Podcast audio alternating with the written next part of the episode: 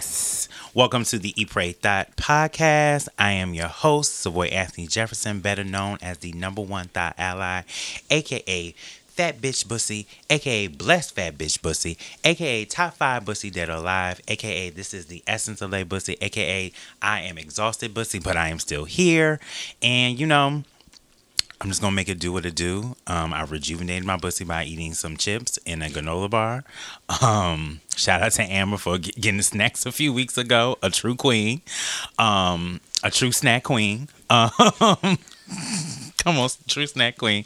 Um, you know, I'm here. I'm queer. And now I'm about to introduce my lovely, my beautiful, and my. I wanted to shout out Amber because Amber was extremely patient with me today. I know I was probably very short with her. Um, today was a very stressful day for me. You really were. Oh, okay. Well, Well, I don't. I don't take it. I don't even notice it. Oh, okay. Well, I just be like, oh, oh. yeah. I don't notice it. Okay, well, I apologize nonetheless, um, It's whether or not you knows or not. But anyways, my lovely, beautiful co-host, Miss Amber Milan. Hey y'all. Hey y'all. it's that type of day today. Um, what's up, y'all? It's your girl Amber, aka emo black girl, aka antidepressants, aka um Tisha Campbell Tees, because I am always still here. Uh, aka sex here, here, um, aka uh, sex operator extraordinaire. Ow. Ow. AKA Savoy's partner in thought. That's what's up. Bye. That's it. That's all I got for Yeah, my that's, really- that's good. That's I good. did my yeah. I tried. I, I'm Look, trying to you remember. did that. You did that. Thank you. You know, and today, this week I'm going to see Tisha and Tichina. Oh yes, at the Soul Soul Train Train uh, Awards. Awards. Mhm. Yeah. So I'm on You- here. I don't know which. Okay. Oh yeah, he's doing the choreography I can't for it, uh, "I'm Still it's- Here." But shout out to Tisha for being legendary, uh, Mm-hmm. being funny without even knowing she's funny. Yeah, I wonder how she feels about I'm Still Here videos. You Like, know, she's got to have some fun with it. Okay. She's got. She has to be a good spirit I hope about it. She's got to so. be a good sport. Um, Because she always been trying to sing for a long time. You know, even on the Martin episodes, and we used to be like, "Girl, stop." Mm-hmm, Just let it Even go. then. Even then. But But you know what? you got to respect a bitch who is committed. Yes. You know what I'm saying? I mean, she started off at Little Shop of Horrors. She, you know, she was in um, School Days, both like musical Yeah. films. So And it's not that I don't think she can't. I think she can sing. I just don't think she's as good of a singer as she thinks she is. that is that is it. Mm-hmm, mm-hmm, mm-hmm, good points were made. points were made. Amber, anything exciting happened to you since the last time we were here? Um, so this isn't even that exciting. I don't even know if I should talk about this because I told this dude about the podcast, but I went on, I, I don't even think it was a date, but I went on, I like hung out with this dude that like I knew back from Chicago and like, um, I'm a very flaky person. So, uh, I'm, f- I'm just gonna be honest with y'all. Your girl don't be showing up places. But uh I finally hung out with him. Um and I ended up talking about the podcast because I was like, oh, I'm going to Harlem or something like that. Mm. And then so he started asking me about the podcast, and I was like, "Ooh," like I was just like, "Ugh, I don't want to talk about it. Mm. The only reason I didn't want to talk about it because I just didn't want to talk about sex the whole time, which I mm. ended up talking about the whole time.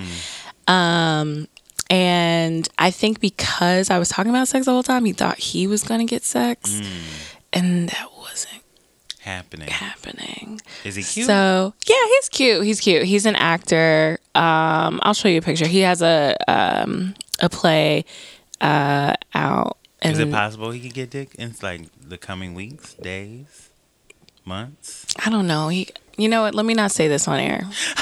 Let me not say it's possible. Anything's It's po- possible. it's possible. Because he literally might listen to this. and fools. So, uh, yeah. So we got to keep that dick open all the time. So, uh, and available. So, uh, even though I flake, I like to keep doors open. You know what I'm saying? Keep them pussy walls open. I this is why I'm a fuck boy because I like to keep shit open. I don't like to close shit. You know, Mm-hmm. like even we fucked ten years ago and it was good. And if I see you today, I may look at you like, Let's let's get it. Can we Let's do this again? so. But yeah, that's um.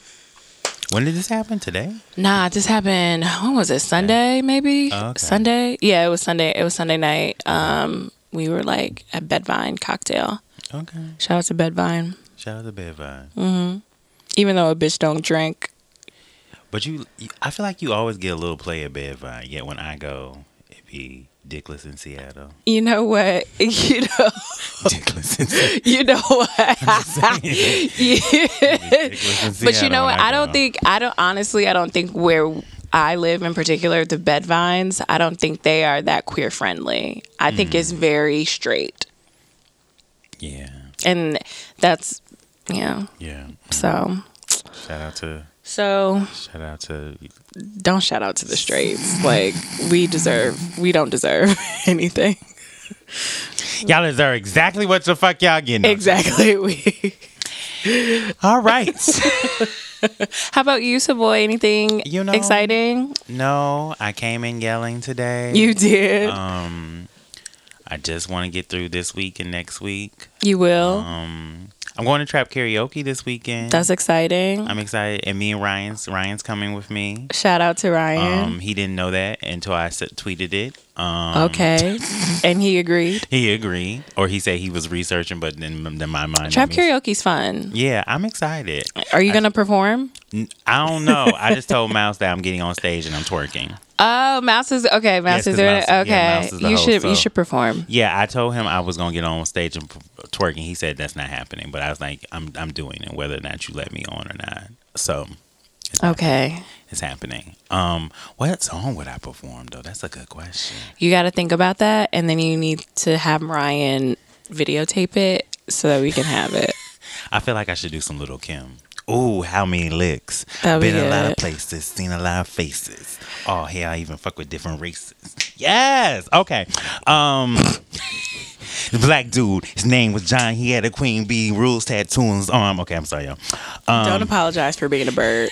That's your inner spirit. Ooh, child. I'm just trying to be a flamingo every day.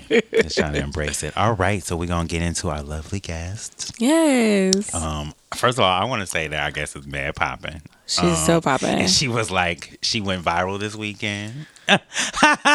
she rolling her eyes about going viral. Yeah. it was a moment. It was a moment. it was definitely a moment. Um, so our guest today is a financial dominatrix. Dominatrix. That's correct. That's it. say that? Okay, okay. Pro dominatrix, sex educator, fin, fin, whoa, FinDom mentor, creator of Black Dom sorority, and also, um, uh, I guess you could say, would you say you you throw sex parties? Yes. But what's the official? What would be like the A official? host. of a sex- adult event organizer? Ooh, adult an adult event Yes. Organizer. Organizer. Yes, come on. And our lovely guest is Mistress Marley. Shout out to her. Hey. But say hi, welcome, Mistress Marley. Mistress Marley. Hi. Adult event organizer. Yes. Ooh, I want to do that, but just for my own pussy. Okay, chill. Can I be an event, a, a adult event organizer for my own bussy? Yes. You get a Yes. guest list and all that together. Yeah. Oh my God. You could.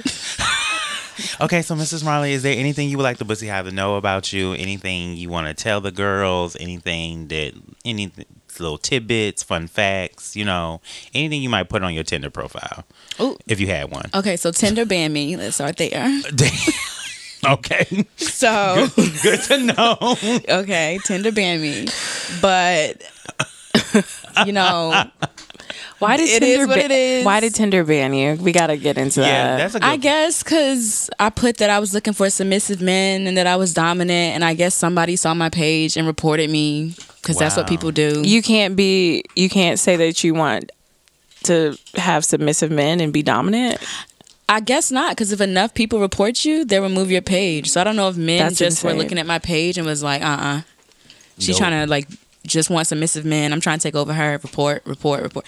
And then I tried to log on to Tinder and I was gone. Damn, bitch was gone. the patriarchy is getting us everywhere, huh? Gone. God I'm gonna make another damn. account though. One day. I'm gonna be We back support that. Oh. That's that's a really cute fun fact. Okay, so um, Mistress Marley, where did you get your name from? Oh my gosh. So back in undergrad, me and one of my girlfriends just randomly were just like chilling and we were like, let's go try it at the strip club.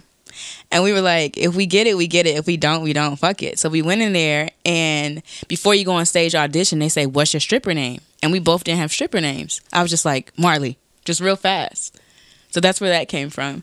And we ended up getting the job, which we didn't think was going to happen because we really were like drunk as fuck going up there and just dancing. It was like at a white club. So I'm just like, yeah. we could do anything here and they would like it. Like I could do a two step and they'd be like, okay. Oh my god, that's and we amazing. and we only worked That's there so for like true. two months, two to three months, but it was so much fun. But that's where the name came from, just random. Oh, Mrs. Marley. That's so dope. Yes. I like it.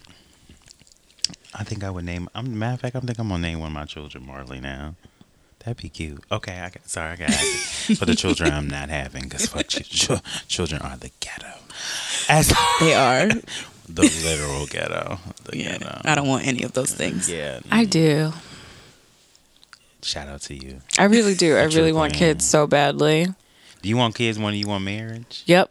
Because I'm like, I just, I, I think that's the ghetto. marriage seems more like I'm like, oh my god, Points I'm marriage. tied down. Marriage is kind of scary. It's just like I really have to wake up to this person every day. Like I have to yeah, and then I got this person for the rest of my life. yeah, and we have to have joint accounts. Unless that person has more money than me, I think I would love to be married.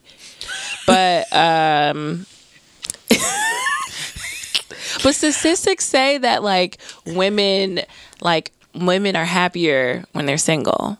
Like men are men actually like do better in marriages because women are doing everything um while um while- while they're being married. So Child. I know, I know. So no kids or marriage at this point. You don't low key talk to me out of marriage too. Yeah, well, I don't know what it is about um homosexual relationships. There's probably niggas is niggas. That's true, but like y'all both niggas. So Blind. are are y'all are y'all both unhappy with each other? Like what's what's who's doing Probably what? one's more unhappy than the other.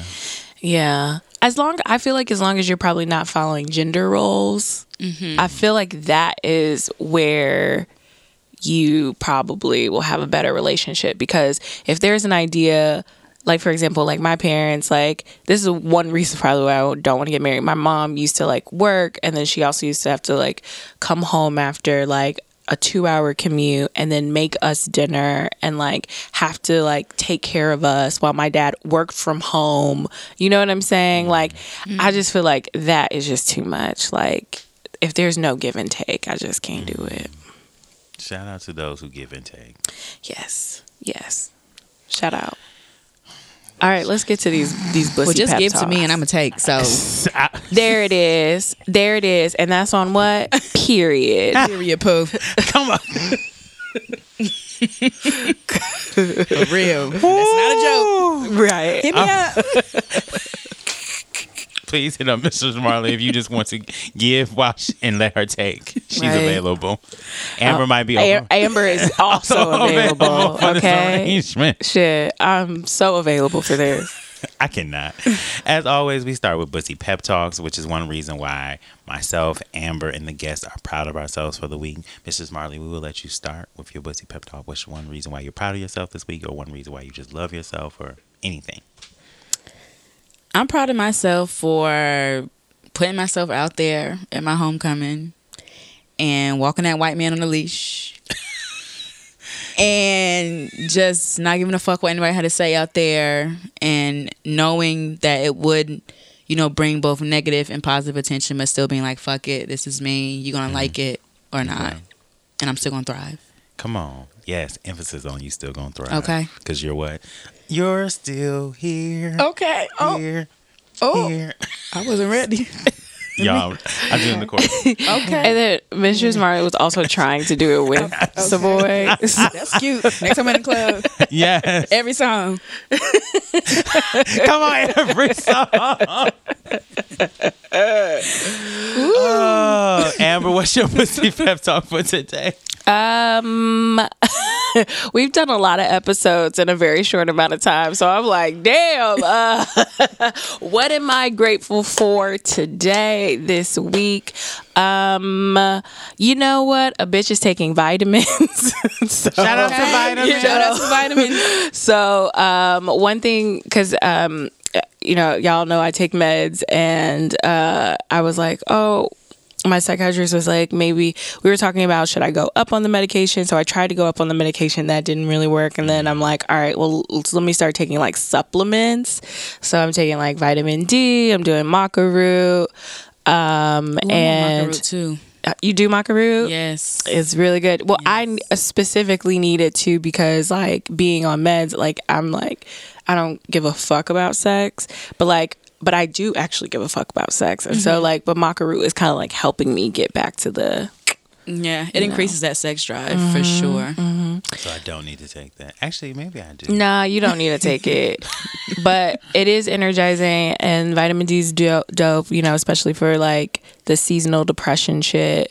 So I- I'm proud of myself for taking vitamins. I have uh-huh. my little my little pack of vitamins, and you got the You got the little- little plastic thing at I got yeah. Well, I don't have I don't was have about to ask that. that too. I I don't was have that, Monday, but Tuesday, Wednesday.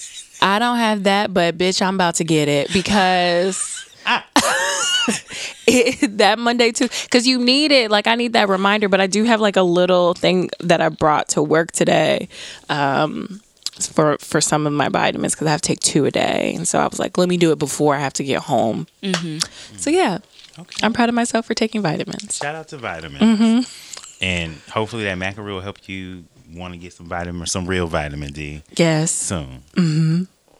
Um, I'm proud of myself because today I just got through a day, and um, I the last couple days, a nigga been waking up real stressed, um, and just I kind of took it some for the most part. I took it step by step today, thing by thing, and I got mostly everything that I said I was gonna do today. I got it done. So being an entrepreneur and trying to, you know, do stuff for the podcast and take care of myself. I'm just trying to balance it all, especially take care of this mental health, um, and make sure that I don't punch anybody in their throat.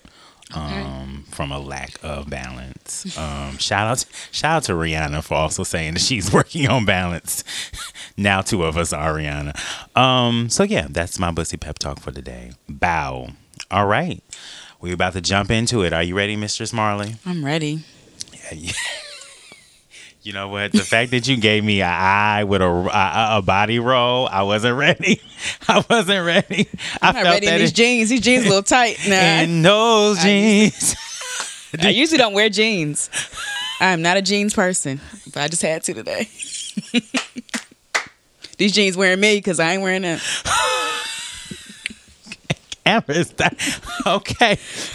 Woo. All right, so I, felt that woo. I felt okay. Um, we gonna start. We start with eat. We go in order: eat, pray, thought. Okay. Okay, so we're gonna start with eat. If your dominatrix work was a meal, what would that meal be, and what would it consist of? I feel like it's gonna be something spicy, but I could be completely off.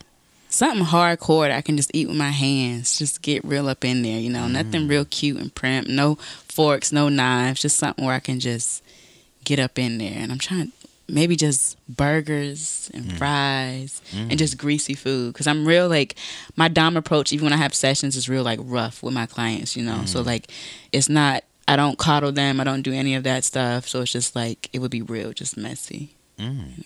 yeah Like a sloppy Joe. oh i haven't had sloppy joe in a long time That's so black of you. It's a sloppy joe is good with some cheese our, our sloppy Joe's black. I feel like Sloppy Joe's is black. I feel Oh my like gosh. yeah, but so that's what she said. Messy, Yeah, no, I was. I you know, agreeing. get you a little haven't had that in a long time. a sloppy Joe. with some cheese. Who makes sloppy joes in New York?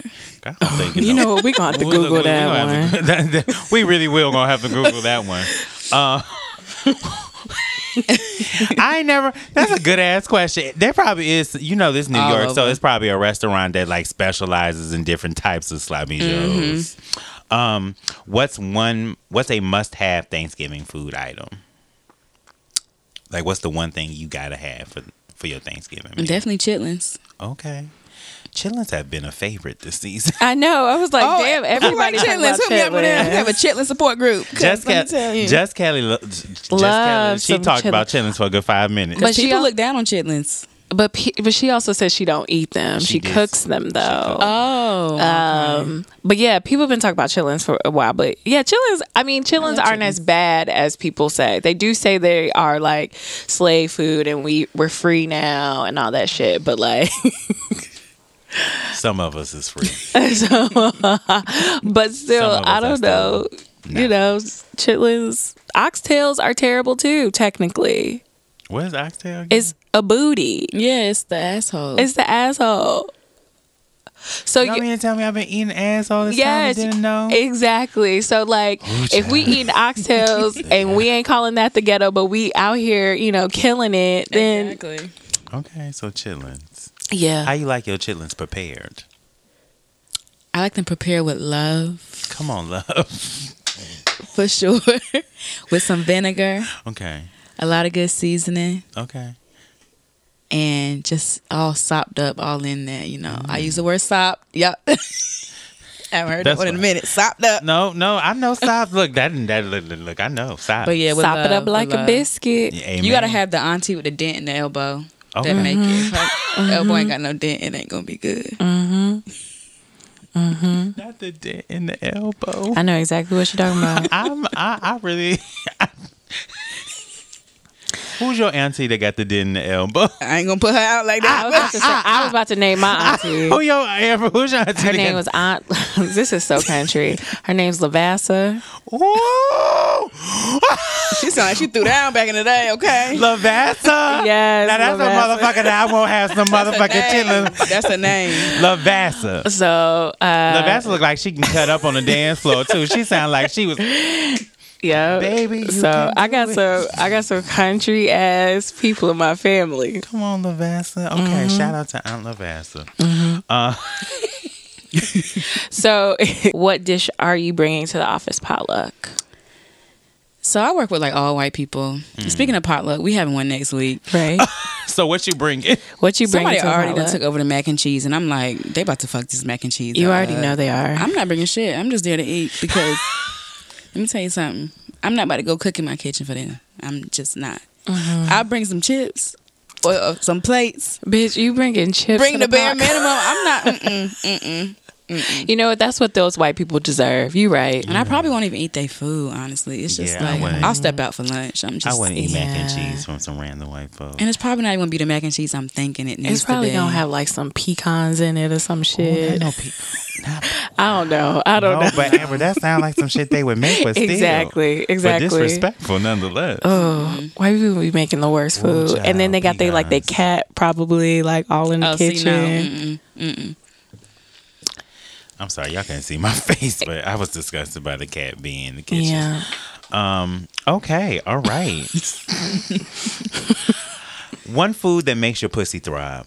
Crab legs. Yep. Crab legs. I will order them on Postmates. Yep. Come on. I will go out and get them. Mm. Crab legs can do no wrong. Ever. Ever. Amber, is your pussy throbbing? It at sure is.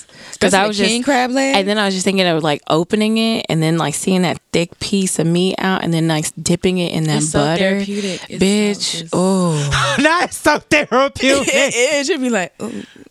And you know you look like a nasty bitch just doing it because it's just sauce and juice everywhere, and you just don't give a fuck. And then there's like butter all on your mouth. Oh. You made this sound so sensu- sensual. I feel you. I don't believe I don't really like crab legs. I don't Okay, believe you know in what? working. So let me G- tell you, I do like Well, crab. I I go. like crab legs. I like crab legs, but I don't like I don't order them because I feel like that's a lot of work for a very small piece of meat. Um, shout out to the niggas that I fucked who are also a to work for a small piece of meat. Um, we gonna call you crab legs. crabby. Um, oh, that has different context. Never mind. I know. Yeah. That's why I was like, that's why I tried to give the crab legs. Yeah, right. And You know. um, but yeah, okay, crab legs, pussy throbbing crab legs. Oh, that is such That's a, a, restaurant, answer. pussy throbbing crab legs. Get into it. Okay. One of y'all better come up with come on. let me go make a call right now. All right, best food slash snacks to eat while at a sex party.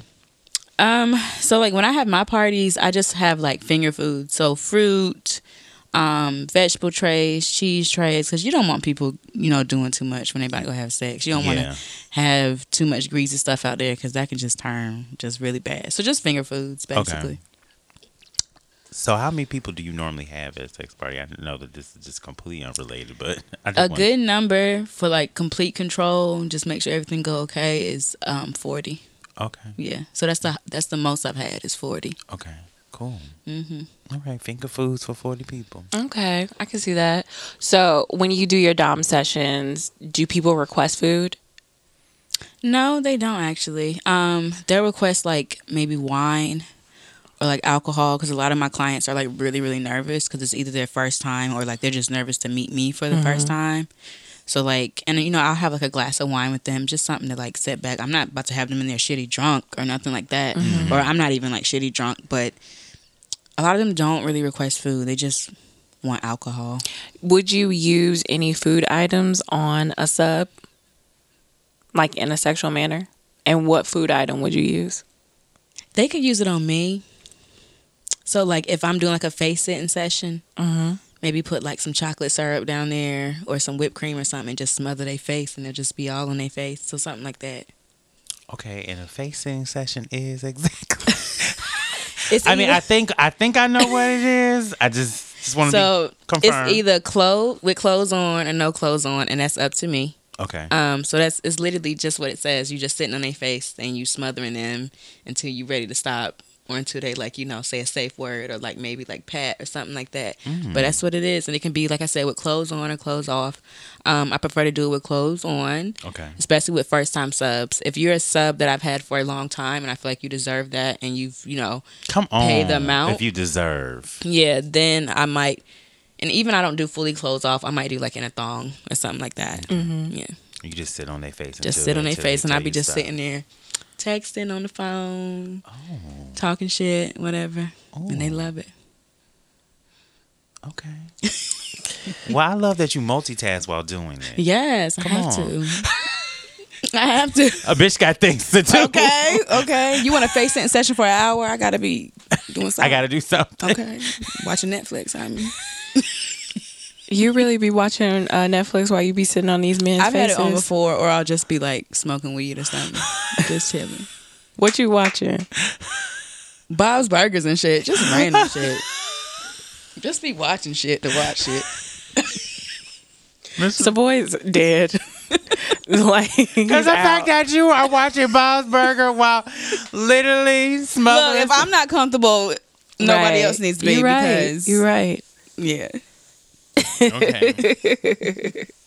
All right. So we are going to go into pray now. Shout out to Face Mothering. As always, we start pray the same way every single time. What is your passion?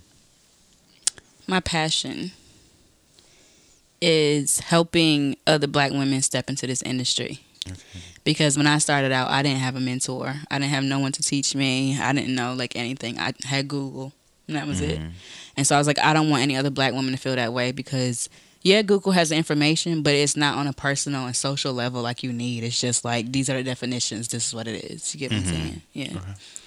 And why is it so important for black women to get into the and so when you say industry, what do you mean? The dominatrix industry. Okay. And why is it important for black women to get into the dominatrix industry? I think because for the most part, um, a lot of black women feel like they don't have power when it comes to like their relationships or what they're doing or just even in everyday day to day life.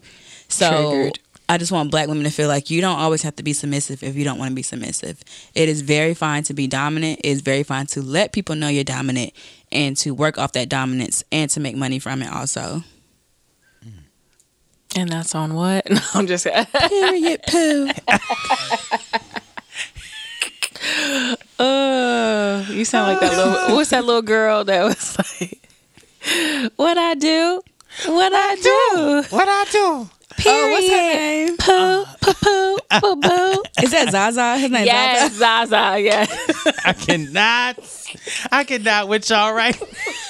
I both of y'all. Anyway. So how what what how did you get into B- BDSM and what drew you to the culture? Like, what made you even want to try it out, or what made you want made you even want to Google and figure out more about the culture? So, um, when I was in undergrad, I went through a lot of having like relationships where I was being controlled or situations where like I was like abused, like whether physically, mentally, or emotionally, um, like all through undergrad. So then when I moved to New York, you know, I was here on my own and I was just like, something has to change, like how I operate with men or like how I, you know, go about with men or how I let men come into my life. So I automatically just became dominant. Like even when I first came here and was on the dating scene, I was like, okay, I'm going to go ahead and establish this with them or whatever. But coming into the dominatrix lifestyle kind of came from I had lost a job mm-hmm. and I literally Googled how to make money just being a woman. Like I literally typed that in. Mm. And then something oh. came up called FinDom, which is financial domination. So then I looked up the hashtag FinDom on Twitter, and it's a whole separate world. Like I could not believe that this had been existing the whole time, and I didn't even know it. But it was so flooded with just white women. All I was seeing was white women, white women, white women. I was like, where are the black girls like doing this or whatever? So it's like, let me come into this as a black girl and see how it is. And then from there, it was history. And that's when I started researching more. That's when I started going to like events in the city and meeting other people that's into the lifestyle and just kind of like hands on, just teaching myself as I went like along. Okay. So, never mind, never mind, never mind. Um, I just wow. Wait, what are you trying to ask? I just I think that's interesting that when you looked up jobs for women, that was one of the first. I just think that's interesting. That's mm-hmm. all. Well, it sounds it sounds like it was like what is a job that you can do just by being a woman. Yeah, so there was like mm-hmm. FinDom. There was like you can sell your underwear. Mm. You can sell like feet pictures. Um, there was other stuff too, like stripping and stuff. But I already done that, so it's like I know what that is. Like, mm-hmm. and then there was like other stuff, like you know, being a webcam girl, like Yeah. stuff like that. Which I didn't really like the webcam aspect a little bit because it was just more so like I just didn't like the setup of having to do all this stuff and that like the website takes a certain percentage from you mm-hmm. like every time you make something. So I was like, I just rather do it on my own terms. Mm-hmm. Did, were you expecting something sexual when you looked up uh, that on Google? Like, were you looking for something like In a webcam? Yeah, in the sex work industry. In a way, yes, because I've always been like really like sexual. Like even in undergrad, like I was known as a girl on campus that wore like the skimpy, skanky stuff. Like even in the winter, like why she got on lingerie in the winter? But it was just like it was just me. It's just who I am. Like I'm an Aquarius. So I'm like naturally just like free spirit, just like whatever. So like stuff like that doesn't bother me. Like even telling people about it doesn't bother me. Like. Mm-hmm. Even telling people I love sex and even just at As a it young shouldn't. yeah, even at a young age, I was just like, this is me. This is what I am. If you don't like it, okay, I'm still going to be this person. So, like, I kind of knew that it was going to be along those lines of sex work, but I knew that I could shape it to be my own. Got you. Yeah. Okay. So, what is the difference between being fin- a, a financial dominatrix, a lifestyle dominatrix, and a pro dominatrix? So, a financial dominatrix is a dominant woman that helps men. So, there's certain men that have kinks of having like giving their money away, having their wallets controlled. They get off from that. Um, and within that, there's something called ATM meetups where you'll meet a guy at ATM, you request the amount, he takes it out, and then he walks away. So that's literally what that is. So that's what financial domination That's is. what I need to get into. Okay. I'm about to sign up. For It's a lot of it's a lot of and that's another thing I want to touch on is that a lot of men see like me talking about all the time it's just like it's just for women. No, there's something called cash masters and those are men that do the same thing. Whether they take it from straight men, gay men, they just take the money. I like it for I like financial dominatrix, better. that a cash master, they don't they ain't got the same ring. Well, cash master is kind of like you know Cash master. It sounds kinda, powerful, It like does Cash sound. Master. Yeah. I like something sexier than more powerful. Oh, okay. but that's me. like financial domination sounds like that girl. Okay.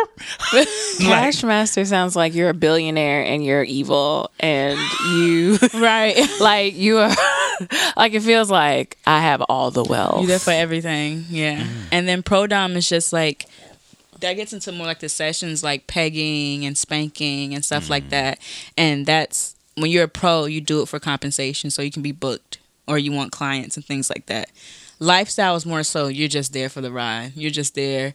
Just because you want to do it for the fun. You want to like meet other people. Not saying as a pro dom you can't meet other people and be within the Mm-hmm. community, but lifestyle you don't expect any money or anything like that. It's You're just just like it. this is my life. This is who I am. Like I really just want to do this just to do it. You know, like I enjoy it fully. And so you are financial dominatrix and pro dom, Yes. Okay. Yeah. and lifestyle doesn't appeal to you per se. Would you say that or If I had like a partner, like just one partner, Mm-hmm. then it would appeal to me that way. But I don't have that one partner. I always get propositions of "Let me be your partner at parties." Was like I don't know you because it's just like when you have a partner, you really have to trust that person because you're going to be in some intense things at these parties and stuff. So Mm-hmm. it's like if I had an actual partner, then yeah, I'll be lifestyle. But for now, I just like the pro aspect of it and just making it like a business, but still like loving what I do at the same time. And when you say partner, do you mean like um, a relationship, like a romantic relationship, or just like a like a business, or just like a friendship or something like that? romantic it could be romantic relationship. It could be like a fuck buddy friends with benefits somebody like that. But like i have yet to find a guy that's like open to doing that. Interesting. yeah Um, so you you just moved to New York City, as you said uh, prior. Um, how long has it been since you've been here? in january it'll be three years Okay, Yeah. okay. Um, so how would you say like the city has influenced you? it's influenced me greatly um i didn't even get into being a dom until i moved here in north carolina there's like no kink community. If there is it's maybe like two or three people if that. But when i moved here just the underground scene just the amount of people i've met from all different like races sexual orientations just everything. Like i could not get that experience in north carolina for sure. So it definitely i'm very appreciative of being here shout out to New York shout out to new york for having the real or the real kinks, the real kinky bitches. um, okay, you discuss a lot about the decriminalization of sex work. Why is it so important for sex work to not be criminalized? What do you hope will be the outcome for sex workers in the future? Um, I think the decriminalization is very important because it also plays into safety of sex workers. Um, so a lot of girls now, like whether like you're a prostitute or escort, like they feel like they have to go through johns or pimps, and most of these johns and pimps are like abusive. Um, they take all your profit. They just don't look out for the greater good of yourself. So like the decri- the decriminalization will allow these women to feel like, okay, I don't need to go through a pimp or a john to be low key and find these like clients. I can do it on my own.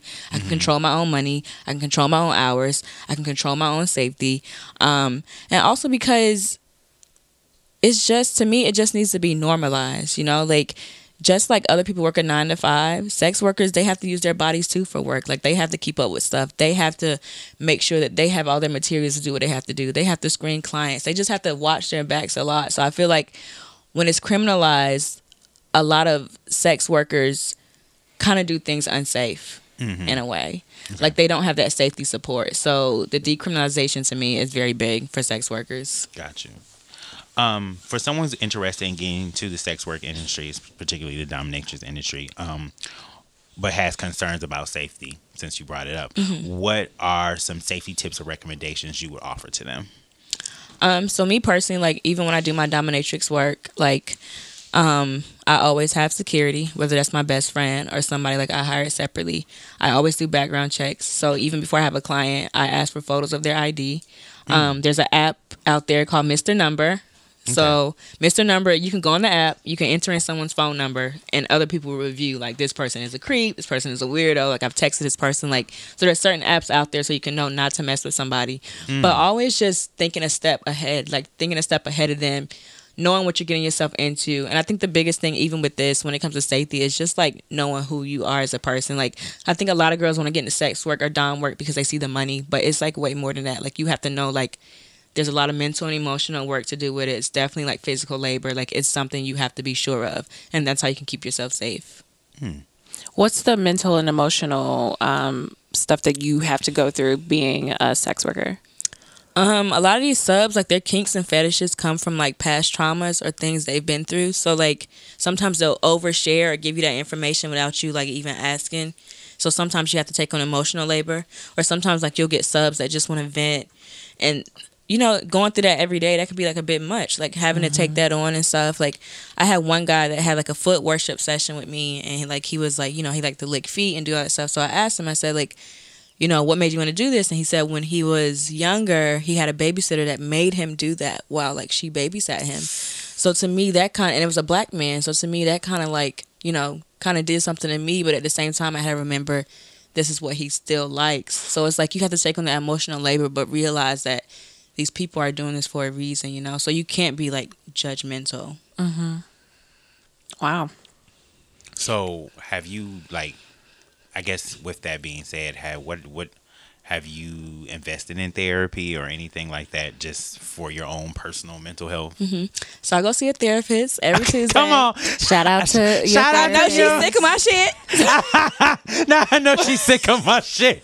Woo, But child, no, a I go- word. I go see a therapist every Tuesday. She's a black woman, so it makes it very easy. Um, and I'm very big on therapy and black uh, women and black men just getting therapy. And like sometimes I just go and I, maybe I don't have anything to talk about, but sometimes it's good to just sit there and be able to just vent or rant or just talk about random things, you know. And it's I just feel like everyone should invest in it because every time after I go, I just feel so great, and I feel like the rest of my week I know what I'm going to do, and I know I'm going to be like centered and be able to get things done, you know. Um, do you talk to your therapist about the sex work? Yes, I do. Has it because one thing that um, I talk a lot about with uh, one of my friends, um, she's a black queer woman, and she says that it's kind of hard for her to find therapists that are also like progressive, especially because she's like, you can find maybe like a progressive white person, but they're still not technically not progressive because they're racist, or um, you might find a black person, but they're like, you know, trying to tell you about Jesus, you know, so like, ha- was that was it hard for you finding a therapist at all? I think I kind of just got lucky because like I really just googled therapy for black women, and then the woman I happened to get is like young. She's like in her early 30s. So, and I set the tone within the first session. Like I didn't wait till sessions later to be like, oh hey, I'm a dominatrix too. By the way, like first session I was just like, hey, this is what I do. Like this is me, and she was just understanding from that point. So it's like she's very open. So I think it it can come with luck. But sometimes it's just like you Doing have to hope for the best because like mm-hmm. even when therapists have their profiles out there, they're not going to necessarily put like, "Oh, I'm open and free." Like you know what I'm saying? So it's like, mm-hmm. but technically they're supposed to be that way. They're supposed to be non-judgmental as your therapist, but Ooh, never know. Yeah, Yeah. yeah, A word. They supposed to be. hmm supposed to. Be. I think be. somebody tweeted that that just because your therapist is black doesn't mean they can't be transphobic, Right. xenophobic, like uh, all these different. um Yeah, so I think that's interesting. That sometimes even when you think like, oh, I just I want a black person, we, mm-hmm. a lot of mm-hmm. times as black people, I think we look for somebody who, but it doesn't mean necessarily that they're going to get all these other aspects. Right. They can still be transphobic. exactly. So it's like all these different things that like we don't necessarily think about because we just so a lot of times we want to just feel seen, and the first thing we see is color, obviously. Um, but that doesn't necessarily mean that they're going to agree with the other parts of your your life, your life. Right. yeah, sometimes you just gotta hope for the best. Right. And then I what I've learned is like also being open to other people because I I've been I've loved therapy as well and I've had black women therapists but once I got here it was very hard to find a black woman therapist that was like in my network or like we were at the same time. Like it was cuz the black women that are therapists here in New York City are booked and busy. Yeah. and um and so like I was like looking for it and I was like okay I can't find this. And so I ended up getting a white male therapist and I guess that white man's okay you know? Mm-hmm. he's he's okay. So I think that's what I've I've also been been learning too.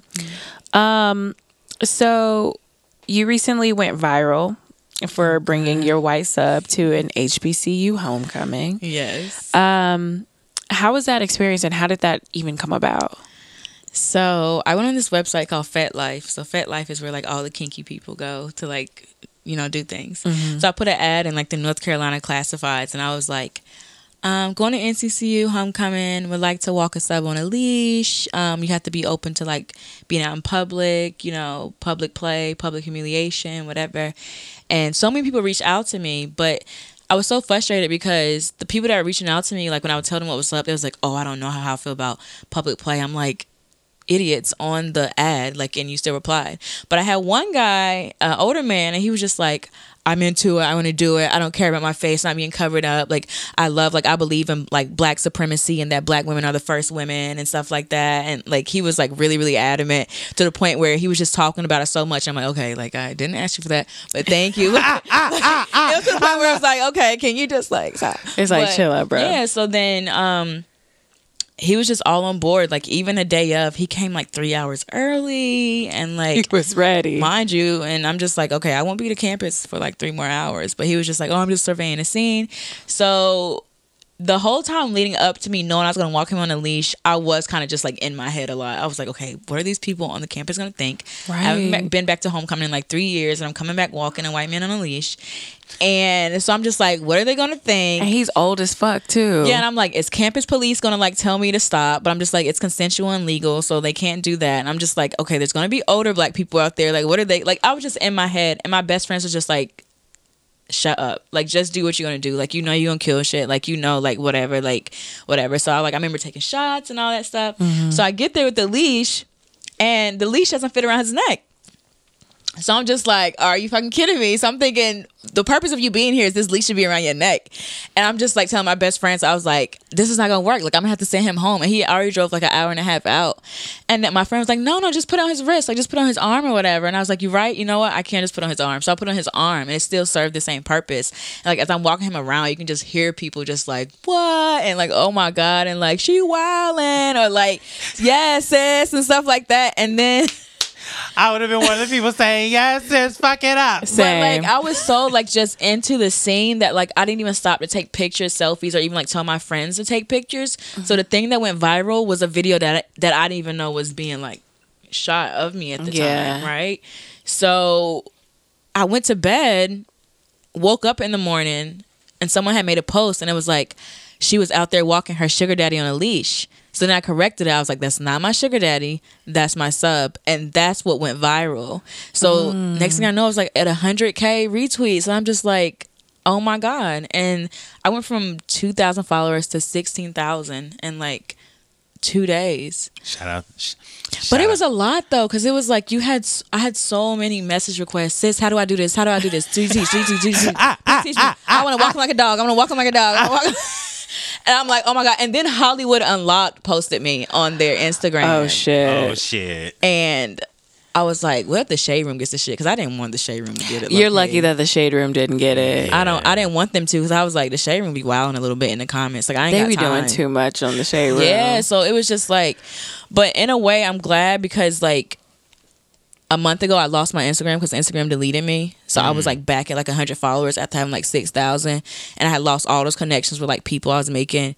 But this like boosted me back up. And mind you, like I'm real big into manifestation. So like I manifested having that engagement back. And it mm-hmm. came in this form of, you know, mm-hmm. whatever. But it's it's really it's been it's been a lot.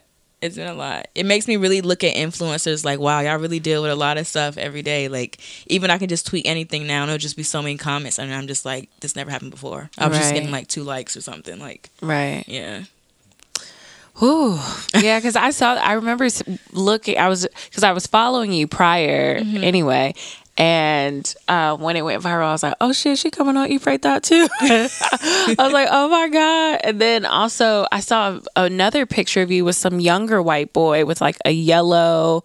I don't know what they're called. oh, called. the Borat thing, Yeah. Speedo. That kid. So oh, what was that? Was that at um, homecoming was- as well? No, that was during like the sex expo. So Oh, like okay. he's been my sub for a couple months. Like he's there for me with events. Like I taught a sex class at this uh, sex store called Romantic Depot. Okay. And like he's just always there for like stuff like that. mm-hmm. So, but he's really like enthusiastic. Like he even wants me to make him get on the subway in that outfit.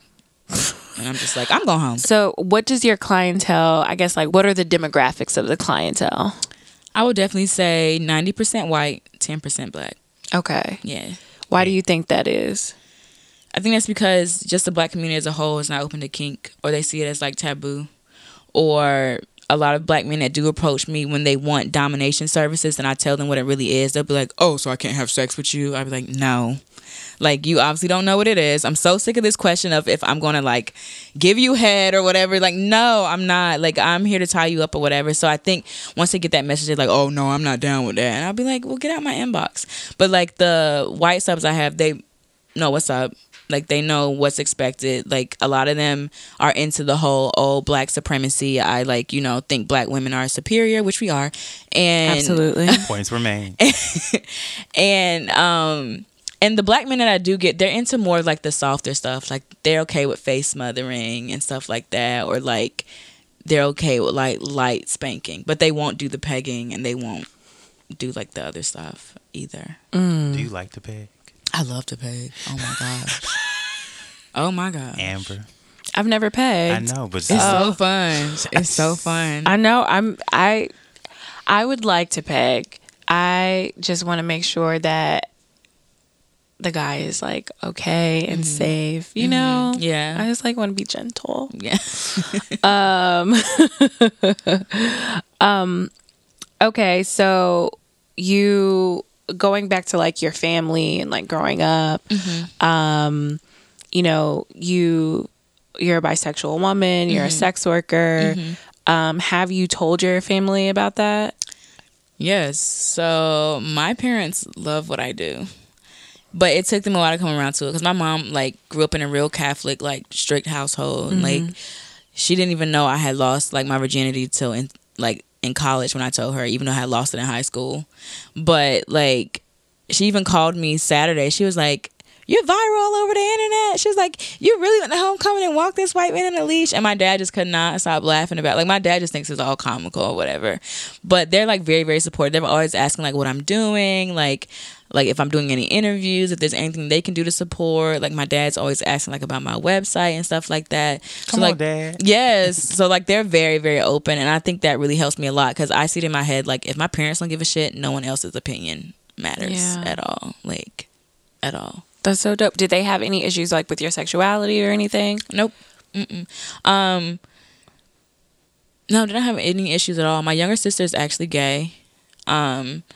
And they love her and her girlfriend, and then I'm bisexual, so they just like support me in anything I do. They just want us to be with people that respect us. Like that's just their biggest thing. No matter who it is, just be with someone that respects you. Shout out to your motherfucking parents. Exactly. That's what I was gonna Real say. motherfucking real love. fucking parents. And my right mom's there. an Aquarius too, and my dad's a Gemini, so it's just like child. you know they You, look. you had me until you said he was a Gemini. Oh, they be like, but they they make it work. Come on. Are your parents together too? Yeah, um, they just celebrated their 30th anniversary Oh, last wow. week. Yeah, That's yeah. so cute. Yeah, yeah. Oh, Crazy. happy anniversary. Shout out to your parents. Yes. Sorry. Um, okay. So I guess I just want to ask. So can you explain to us exactly what um the Black Dom sorority is? Okay. Yeah. So, Black Dom Sorority was created July of this year. We are at a thousand members now. Um, so I created Black Dom Sorority when I realized I was a Black dominatrix learning on my own, and I was like, it would be so great to have a sisterhood and like have other women that are into this. So I created it as like a Facebook group, um, a private Facebook group, and I said this way I can put all information in it. Um, I can add girls, like maybe charge them a small fee. If I only charge five dollars into the group, and that's a one-time fee. It's like it's not even monthly Oh wow. and like I made like a goddess guide and all that stuff and then the group just kept growing and growing and growing and growing and even now like I'm trying to figure out what to do with it because I have so many requests of girls wanting to join but when it comes to that you don't want to just let anybody in you get what I'm saying because like you don't want old members to feel like uh what's going on? You just let all these people in and you don't want new members to feel like oh i can just join because i pay five dollars even if like i'm just here to make money. Like the girls i want to join i want the girl i want girls that genuinely have an interest for. it that don't mm. just see it as oh, i'm gonna just make money and it needs to come fast. You know what i'm saying? Mm. So black dom sorority was created just like at the sisterhood and just to have that safe safe space and that connection. Because not only do we talk about dominatrix work we talk about past trauma we talk about like different things. Like we talk about depression we talk about so many different things that are going on in our lives and it's genuinely like it's just a safe space for all of us. Mm. Shout out to you. yes. Yes. yes. Thank you for helping out black women. yes. Why I mean, I guess like what kind of made I mean, I know that you saw that there was no black women in dominatrix and like but why was it so important for you to also mentor other black women? Um, just because, like I said before, I didn't have a mentor starting out, so mm-hmm. like I know how hard it is to start. So I was like, why don't I mentor women where? And it's like I'm coming to them on a personal level. I, I never come to them as, oh, I'm the owner of this group, and now this this this has happened to me, so I don't even really need to communicate with y'all. Y'all would never meet me. Like I'm not that type of person. Like mm. even in New York, I have events all the time. I even invite the girls out. Like we go out together, just like old friends, you know, whatever. So it's like I never want to feel like I'm not like they can't reach me. You get what I'm saying? So like it's very important to me to mentor them just because it just makes me feel good as a person, like really just helping people out because that's just my spirit. That's just who I am. Mm-hmm. Yeah. Okay. I fuck with it. so who are speaking of that, um, since you why you didn't have mentors, but who are some of your like some of your some of your black sex positive icons? Like who are some women or just men or just in general, who are some people that you look up to from a you know, sex positive standpoint? There's this woman I love. Her name is Jet Setting Jasmine. Mm. And she is married to a guy named King Noor. And they do like as a married couple and they have like a son. He's like one years old. But like as a married couple, they go out and like they dominate other people together. Like they were just at a convention called Exxxotica. Um, they're just always doing things. And they have an open marriage, which I think is very like cool also. So I really like Jet Setting Jasmine. She's like she's amazing and she's very transparent like even when she talks about breastfeeding and being a mom that's in like an industry like this and like even her talking to moms like how you can talk to your kids about what you do like stuff like that like she's really open and i love it a lot she's my favorite Come on. Yeah. And I'm about to look this look this up. yes she's amazing her and her husband are amazing Yeah, I'm like on her uh, Instagram page right now. hmm they're very open Oh, okay. What Jet was it? Jet, Jet setting Setting Jasmine, Okay. and King Noir. yeah Um, anybody else? Um, hmm. There's this uh one girl I follow. Her name is AK Explains It All. She's like a sex positive, like sex educator, and um, she's also in my sorority. And like I learned about what she like what she's done through my sorority, and she's been to like a lot of my classes and stuff like that also. So just like women helping women, like hey, I can put you onto this, or hey, I can put you onto that. Like you know, like we all have different resources. So I think that's a big takeaway from the group. Also, like you might come into the group and you might find a photographer, you might find someone that does makeup, you might find someone that does styling within the sex work community. So it just it all works out. Mm-hmm. Um, I mean, after hearing you and also talk when you were talking about like your parents and you were like, if my parents don't give a fuck, I don't give a fuck what anybody else says. So obviously, I know that like when as black women we are judged for being sexual even if we're virgins. Um and that's just something that just happens like all the time. Um and so uh as a sex worker as a woman who's open about her sexuality um i'm guessing you have been judged for for that. Um what advice would you give for young women who might be struggling with like that judgment Literally, y'all, I'm gonna be real. Fuck them people.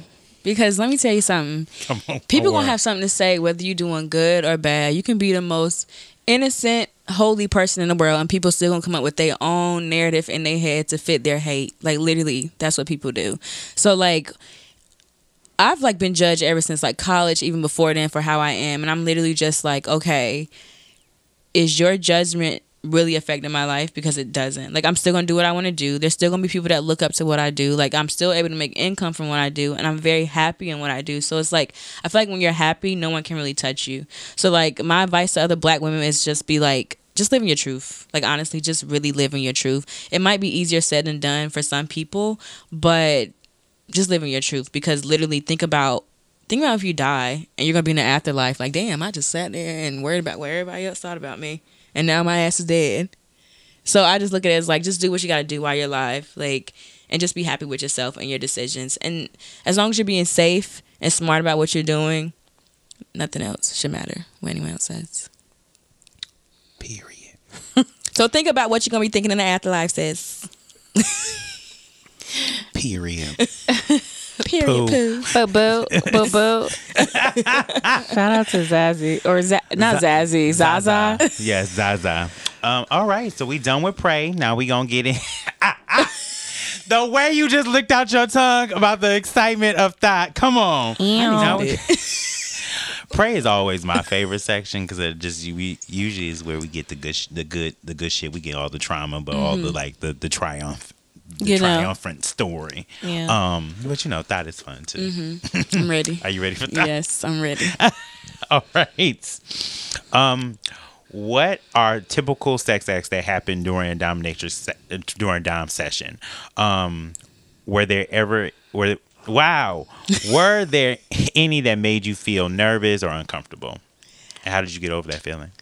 The first time I pegged somebody, I was really nervous because I was like, "What if my stroke game is weak?" But I'm just like, "This a white person. They don't know what a stroke game is anyway." Wow, That's Damn. so true. So I need to peg a white boy first. yeah, because they're gonna just love it. You could just stand there and just, I think I you know. know, I don't know what that little movement was. I just did, but So, no. So the first time I pegged somebody, like I really, I had to take some shots before they came for their session. I smoked a little bit of weed, and I was like, just calm down. It's like, it's gonna be lit, and it was kind of good because it was his first time being pegged. So mm-hmm. his expectations, he didn't like, you know, he didn't know like what, whatever. What a good stroke game yeah. was. So when I did it, I was like, okay, let me get in my mindset. How would I want this to be? And I was like, oh, let me make sure I got enough lube up here. I know that was step number one. Let me just make sure I mm-hmm. got enough lube on my strap or whatever. And then when he bent over, I was like, oh, so this really is happening. Okay. So I'm just like, okay, let me just, you know. And I had like some music playing. I think I had like Rihanna playing in the background, something like that. Because I always play music during my sessions. I have to. Like, I'm not doing this in silence. And once I started doing it, I was like, now I know why like men like to hit it from the back. Like this shit is really powerful. Like Mm. and he loved it. And I loved it too. And it was just like, yeah. Was it a lot of work getting the dildo in? Yes. It was a lot of work. I think that part kinda and I, like I had like so in my sessions I have like candles and the lights dim, so I couldn't kinda like see either. so it was just like, oh shit, I'm putting this why why like why is this on his back right now? It's supposed to be his ass. The visual right now So I was like, oh, and like the whole time, like I was like, it a big dildo? Was it a small dildo? It's like so like with him I started off like small because he had never done it before or whatever. And then like gradually as I've had more sessions with him, like I got like bigger and bigger. But um Come on, you better you better train you better train Okay. your subs. Okay. But like getting it in there was very complicated. I was like, oh my gosh. But once it was in there, I was like, oh, it's easy now. You so know? you feel like your stroke game has improved tremendously? Yes, I think it has. Okay. I think it has. You think you think I think it does your has. stroke game make your father proud? Oh my god. I, I don't know. That's a 65 year old man, so I don't even know what his probably look. like. Okay, see, now he just. I don't, I don't want to think about it. Yeah, that's weird. Next question, please. uh, are you dating right now? I am. That's how I feel about it too. I think I can be like a serial dater sometimes. Okay. Like, cause like. I refer everything back to my zodiac sign and my personality. I get bored like really fast. Mm-hmm. So it's just like, okay, first date, we had fun. Let's do another second date. And I'm like, hold up, I ain't having as much fun as the first date. And I just be like, bye. But like, I need to stop doing that because I'm just like, I understand like people are going to be like, you know, have their moods and be different and stuff like that. But I'm a serial dater. Okay. So do you tell anyone that you're dating that you are a dominatrix? Yes, I tell them on the first date. Okay. How does that go? so they like ask what I do, and I'm just like, oh, I work in corporate fashion. They're like, oh, okay, okay, like, and then I'll be like, I'm a dominatrix, and I get some people that's just like they know what it is, but then I get some guys that's just like, what's that? And I'm just like, I'm going to say Google, bitch, but you know. I try to be nice. I try to be nice. I love it when they already know what it is, you know, because like to sit there and have to educate them, and then it's kind of like, you know, what you were discussing earlier about like you don't want to be talking about sex so heavy because then they kind of expect sex, Right. Which has happened to me before, and I did end up just having sex with him because I wanted it. And Right. So, yes. So that's basically what it is. It's like towards the end of the night, I'm like, I guess I could fuck him, but then I'm like, also there's so much pressure. It, it to me in my head because it's like you just like heard these sex stories about me, and then I'm like, and now you're probably expecting this. now this, you're this, this, expecting this. like you know amber just wilding the fuck out and Mm-hmm. really i'm like i don't even know i'm on these meds and i don't really give a fuck no more you know Mm-hmm. what i'm saying so it just seems like a lot of pressure but i feel that Yeah, yeah. um so did has like being a dom or ha- has it like affected your your dating life at all? Like, do people like say, okay, I can't fuck with that, or is it? I think like if they say they can't fuck with it, that's good with me. I'm not gonna see you again. Like, mm-hmm. not saying that every person has to fuck with it, but like you gotta at least have an open mind. I'm not mm-hmm. saying that oh I'm gonna date you and right away I'm gonna have to peg you or whatever because I like can be submissive to a like a dominant man, but it has to be the right man. Like I'm not just gonna be submissive to anybody just mm-hmm. because. So it's like Shout out to you. okay, because I'm like it's just like look, you're not about to. Yeah, I'm not gonna go there. But yeah, When you say submissive, like, what does that look like, and what does that? that mean? means I don't mind like him tying me up or like putting me in handcuffs or like spanking me or whipping me in bondage. But it has to be like with the right guy because like I have to feel that dominance like right off the bat. Like usually in the first date, I can tell if a man is dominant or submissive like right away. what are the traits? So submissive is like I feel like if you just let me talk about myself the whole time, if like like if I can easily talk you down like in debates or arguments and like you have no sort of opinion back kind of like if I just feel like if I just feel like I'm walking all over you, I can just tell you're submissive cuz like I like men that give me pushback. You know, I don't like to be like, "Oh, well no, this is my opinion, this this this," and then you just sitting there and taking it because you're just sitting there and taking it. Hmm. So I can usually tell. Mm-hmm. What what is a Savoy? Is he a dom or a sub? Shut the fuck up, man. I think he's a switch. And what am I? I think you're a switch also. Hmm. I think you're like me. You could be submissive for the right man, but naturally you want to be dominant and tell people how they should be. Woo, child, that was a great reading. Uh, that was a great analysis. Uh, Amazing work. It really got. I really must say. you really got got there. You did it. I'm I'm not even saying words right now because it was so accurate. Um. do you so okay? So do you incorporate any of your dom stuff when like when you're dating? Like, so if you're date have a partner, do you like do your shit or do you say I'm tired of doing this shit and I like to ask them what they're into, so it all comes down to like consent. And Oh, like good. consent is very big in this industry too. I forgot like to say that. Consent, consent, consent. You can't just pull up on somebody and think you're gonna peg them. Like, come on now. Like that has to be consent. You can pull up on me. You go back me. Well, you can't pull up on everybody exactly. and just think you're gonna do what you need to do. If consent is big in Yes. everything. sex. Yeah, Yeah, everything. just life. yeah. So like I feel like if I have that conversation with them, like, hey, would you like be into this? And like I like to give them a little edu- education with it also, like to let mm. them know what they're getting into and like the intensity of it all and stuff like that. So yeah. Shout out to you. I'm really like I'm enjoying this. I guess when you work in when you work in the sex work industry, obviously, how do you kind of keep how do you I guess how do you keep the lines um, or the I imagine lines could blur, but how do you just keep things separate? Like how do you still I am not answering this question right. and I, Amber, you know, could you try and get what I'm saying? I think what he's asking is like when you is how do you separate, I guess, your dom kind of feeling to like romantic intimacy? Is that what you're Yes. saying? Like mm-hmm. if Thank if you. there's a way to kind of cut that off like i mean because obviously whatever the whatever your partner wants is that that's what they're going to get mm-hmm. but um there's also going to be a level of intimacy with the person that you like care about mm-hmm. is there going to be a situation where i don't i, I think that's I what get you're what- yeah, I asking get what you're saying. yeah. So like even when I mentor like the women I like mentor and stuff, I tell them like you have to know when to cut it off, and you have to know like you know not to get too caught up in it because some people get so caught up in it that like it takes over their lives. Like oh I'm dominant in my sessions, so I need to be dominant my whole life, but sometimes it just doesn't work out for them.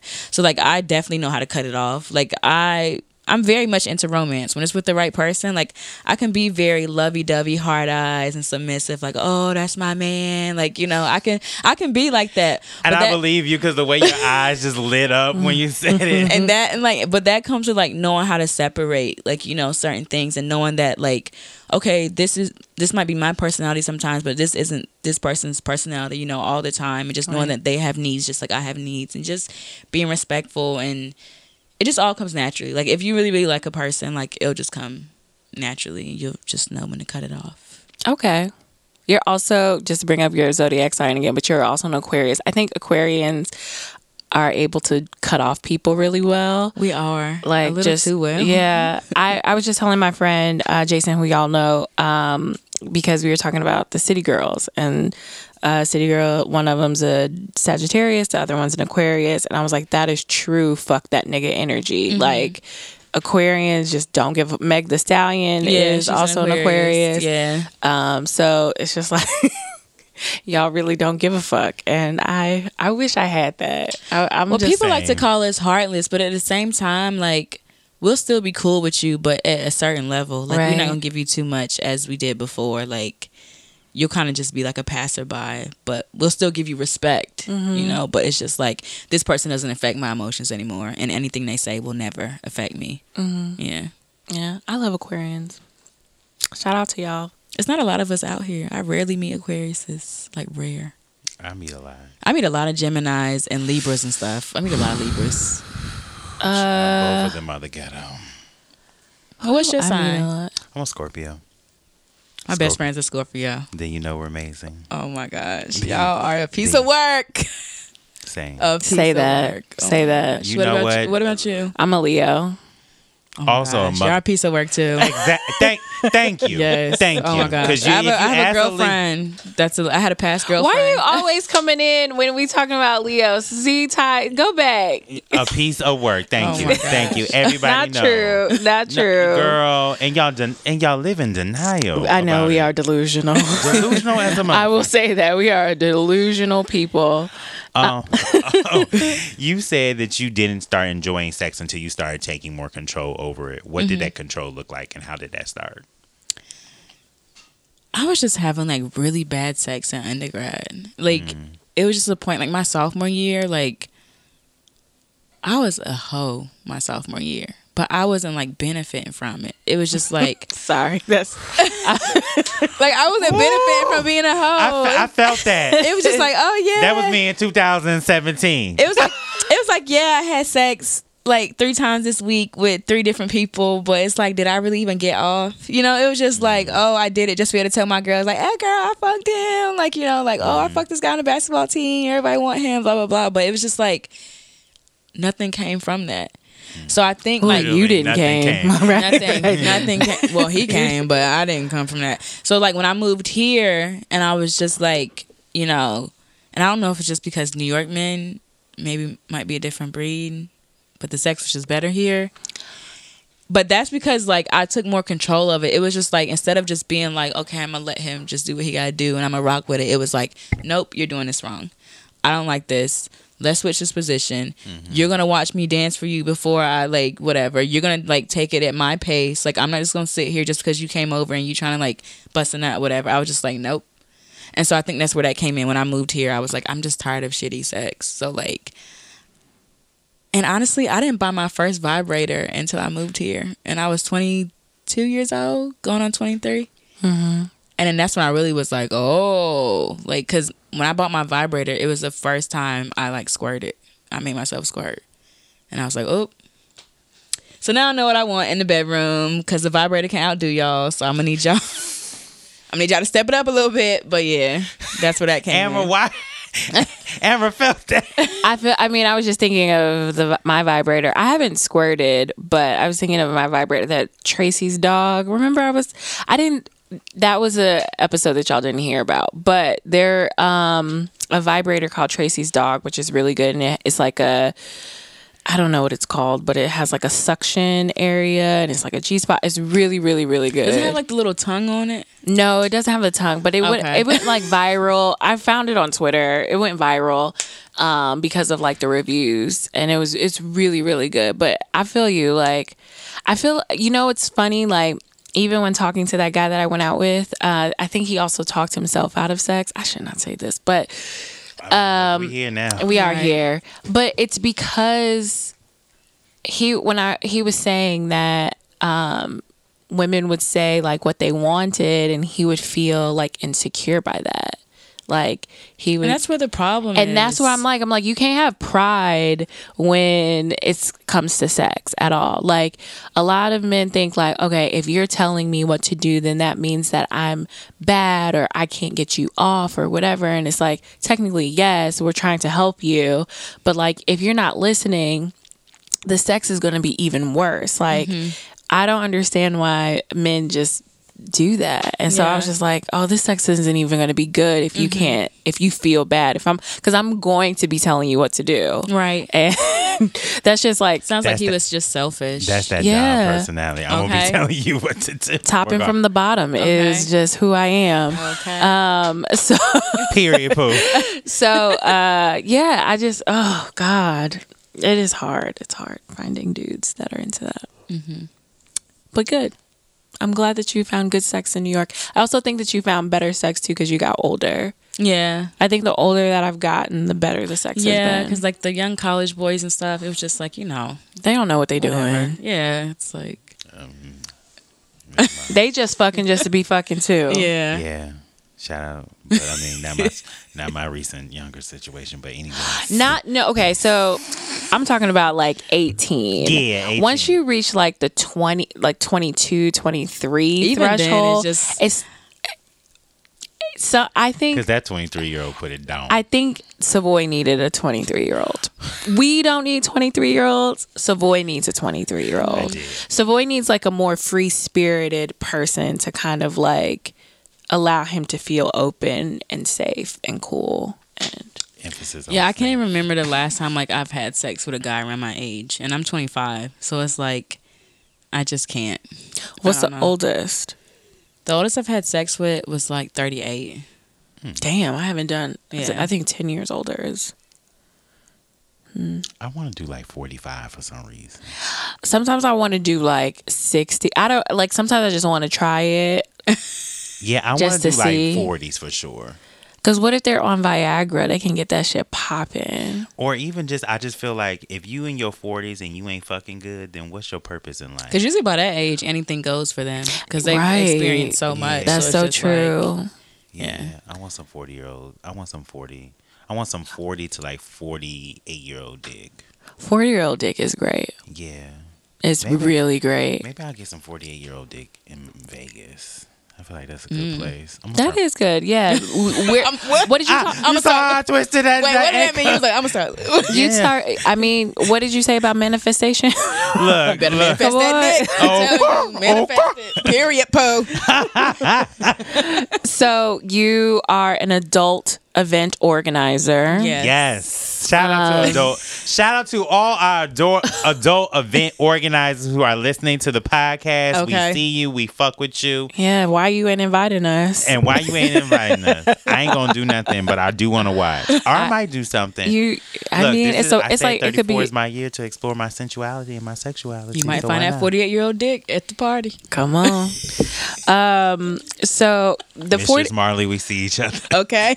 Telling that forty-eight year old will be at that party because a forty-year-old took me to my first sex party. So Wow. Yeah. Um, they be out there. they Trash do. Bay? Trash Bay. Remember, he was forty and Lying about his lying age. about his age. Trash Bay. Uh, Damn. Damn, Trash Bay. Oh, child. The ghetto. Okay, sorry. Um, so you're an adult event organizer. Um, when was the first time? What was your first experience like going to a sex party? So I was actually like in between jobs and I looked on Craigslist and uh, like, You went to a Craigslist sex party. no. So Damn, Amber. I'm sorry. Damn. I was like, whoo! I went on like so I went on Craigslist and like in jobs and like classifieds and like this swinger part like this swinger club was looking for a hostess like to just like greet people and serve like champagne and like stuff like that. So like I applied and I got the job. So like my first introduction to a swinger party was just being a hostess, like an employee. So like I didn't really get to see the stuff that went on behind the scenes because as hostess you had to stay like up front and like you know just make mm-hmm. sure like people were like fed and had drinks and stuff like that. So That's dope as fuck. so like I met a guy there or whatever, and he took my number and he was like really attractive, and I stopped working there. But then he took me there as like a date. So it's kind of weird. Like I was going back to my place of employment It's like, but I got to see everything that went on behind the curtain. And I was like, oh shit, y'all was turning up back here. Well, I'm just out here giving y'all champagne. Like, so that was like my first experience, and I was like, yo, people really just be out here fucking like out in the open and having a good time. Like, and we it's deserve. yeah, and there's so many different like swinger parties out there to cater to different crowds, but I will say like most of the parties I went to before I started throwing my own, it was always like older people. Like I was always the youngest one there, so it was just like everybody would be like fresh meat. I know. But, It's you know, so excited. Everybody be like young pussy, you know. Young- like I'm just like um, I'm with my day. I'm like I was thinking when you start. I'm like It was like young pussy. I'm like, here. I'm with my day. I'm not fucking y'all. Like, you know, but then I started throwing my own party. So I was just like, and my parties like range ages 25 to 35. So like, it's a good little range and it's always just all black people. So like, when I started having my own, I was like, this is lit. Didn't I say uh one I on on the episode with Ryan, I think I was talking about how I wanted to have like a black millennial sex party. Manifestation. Yeah. So mine, Look, Mistress Marley, give her the info. They so mine is called like Black and Kinky, and I have it every three months. I just had one October 26th. It was Okay. Halloween themed, and I always have them in Brooklyn. I always get like a nice Airbnb and Or in- decorate. in and all Bed-Stuy? stuff. well, my first one was in Bed Stuy. Yeah, Hmm. yeah. okay. So it's always a good time. Come on, Amber. Okay, that's cute. So okay, so Look, look, Amber. You need to. This is for the podcast. We need research. oh my god. Um so uh, you tweeted, I think you just tweeted this today mm-hmm. actually, but that you specialize in pegging. Mm-hmm. J O I mm-hmm. C B T feminization, spanking, face smothering, wax play, findom, and squirt play. Mm-hmm. What is that? Let's start with JOI. Like, like, let's start. So Yeah. JOI is jerk off instructions, and this can be done online over Skype or in person, and that's just literally telling a guy how you want him to jerk off when you want him to come. So like he can be jerking off about to come, and I can be like stop, like you know, and they get off by that, and that can be is that called edging too? yeah, it can be called edging also. Yeah, so it can be either a thirty minute session or an hour session, and then you just charge the price by that. Mm-hmm. Okay. Mm-hmm. And CBT. CBT is cock and ball torture. That's when you kick. They like to be kicked in the balls, stepped on, maybe hit with something in the balls. Some of them like to just, just full on have their balls destroyed. Like I said, this is all stuff that people have. You know, they have their reason for liking it. So, you know, I'm sorry, y'all. If you into that, that's fine. That just sounds very painful for me. yeah, yeah. People question. are really into pain Yeah, play yeah. too. I don't get a lot of CBT requests, but like even when I get them, I have to like prepare myself that like, you know, because some of them like ball busting, like. Do you ever hurt? Like, do do they bleed? No, I've never done it that far with like blood. No, I'm sorry, y'all. I'm sorry. but they love it. As the person, the only person with balls here. I can only imagine what that's. For. Oh my god. Oh, Jesus. Okay. um, feminization. That's just making them dress up in women's clothing, like heels and stuff like that, or like making them go to a store and try on women's clothing and take pictures in like the dressing room or something like that. Yeah. I like that. Shit, I can do that. I can. um, wax play. Obviously, we know what wax play Yeah, is. candle wax and stuff. Yeah. Okay. So how hot do you like it? Like super hot, or can does it always have to be like super hot? Is there like a? I guess Ve- is there a preferred temperature for wax play? I just like it like with a fresh candle. So I'll just light a fresh candle and just start. Gotcha. And that's right when it's hot. At its hottest. See, I was thinking when you were saying wax play, I was literally thinking like um waxing like Oh. i got No. i was thinking like you would just be waxing these because that's also painful yeah, yeah. so no, it's just was- it's just candle wax. Just Okay, dripping over them. got Yeah, you. Yeah. And we got it. Her mind goes places. I was. I Great mean, places. I was like, damn. I was thinking about a wax. Um, what was your last lesbian experience like? Uh, it was at my party. So like usually to start my parties off, I squirt for everybody. Cause You squirt on demand? yeah, I'm very good at it. I can just do it. How? I Just let loose. no, like what are okay? Because all right, so I don't know how to squirt. Mm-hmm. How can I squirt? And how can I squirt on demand? So to me, like squirting, of course, like it helps with the assistance of toys, and I usually just get like clit stimulators, so I don't get the dildos. Right. So literally, just put the vibration on the highest setting that you can take it, and I literally just press it against my clit, and like the whole time I'm pressing it, I'm thinking about something, whether it's a past sex experience I had, or just thinking of someone attractive, and it usually just it's just like you can't really think about it. You just gotta let it like happen. I think a lot of girls overthink it when it happens so bad that like it mm-hmm. doesn't happen. So like to set my parties off, I usually just like squirt for everybody, and it's that usually gets everybody going, you know. Damn, I wish I had a talent. be like, be like start I the party off had with a that. squirt. The only time I thought I squirted was, but I think I peed. I think I literally think it was pee.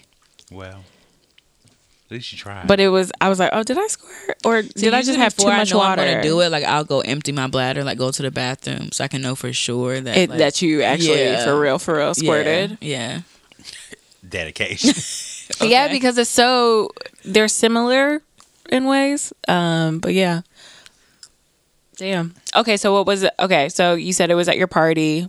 Mm-hmm. Can you Your tell us first- So- more? your first or your last lesbian experience. So um, it was at my party. So like, you know, I was like about to squirt, and then I had like a girlfriend there that I've like been with before, mm-hmm. and like I had her like you know like sucking on my nipples and like doing stuff like that. And then like as the party went on, like we just you know interacted, like had intercourse. I pegged her, like oral sex and stuff like that. So like I was very comfortable with her anyway. So it, mm-hmm. you know, of course, the men were just like, oh, like, uh, mm-hmm. whatever. But like when it's just me and her, to me, it's literally just me and her. Like no one else really mattered. Like no other outsiders. And I really enjoyed being with her.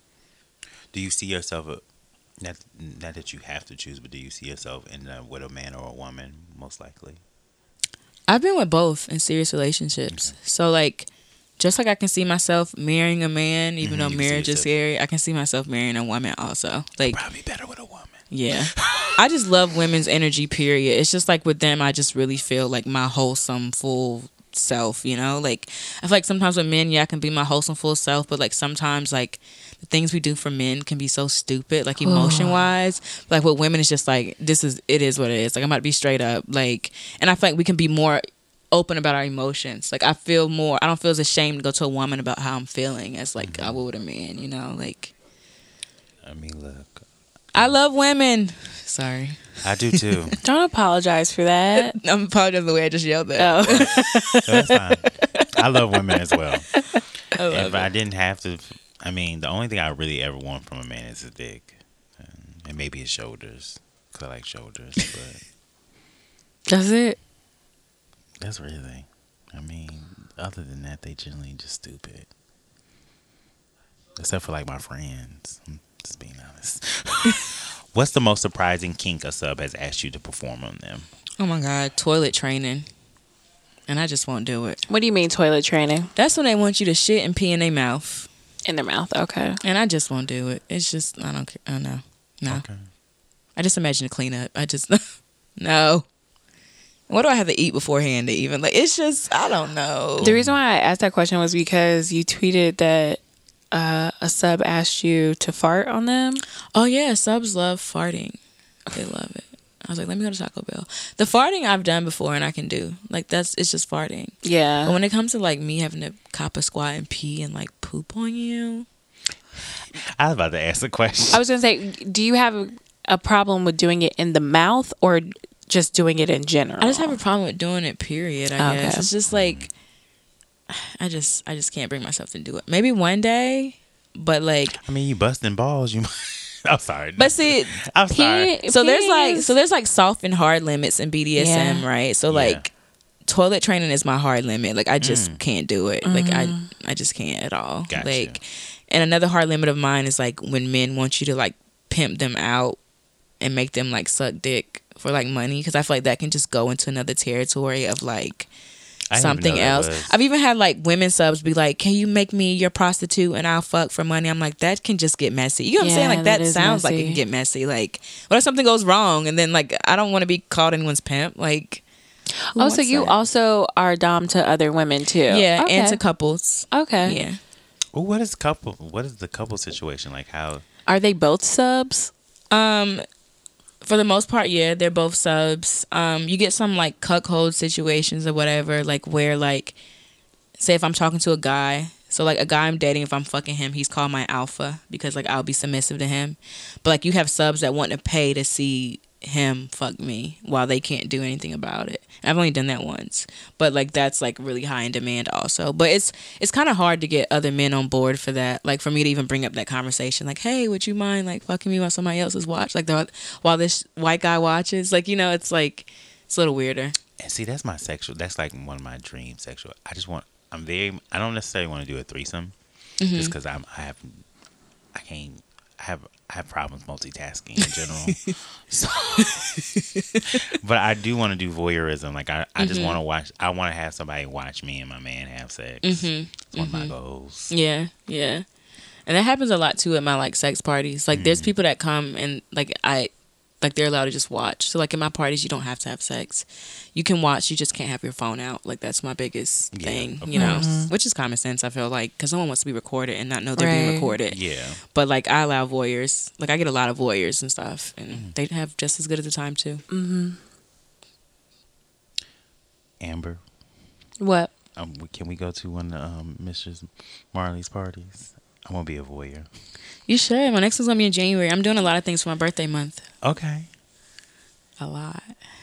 We can talk about this later. But I've had a lot of people that's like came and just like I'm just gonna watch, and the next thing I know, I'll be like, oh look at you over there fucking. I just want to watch for now.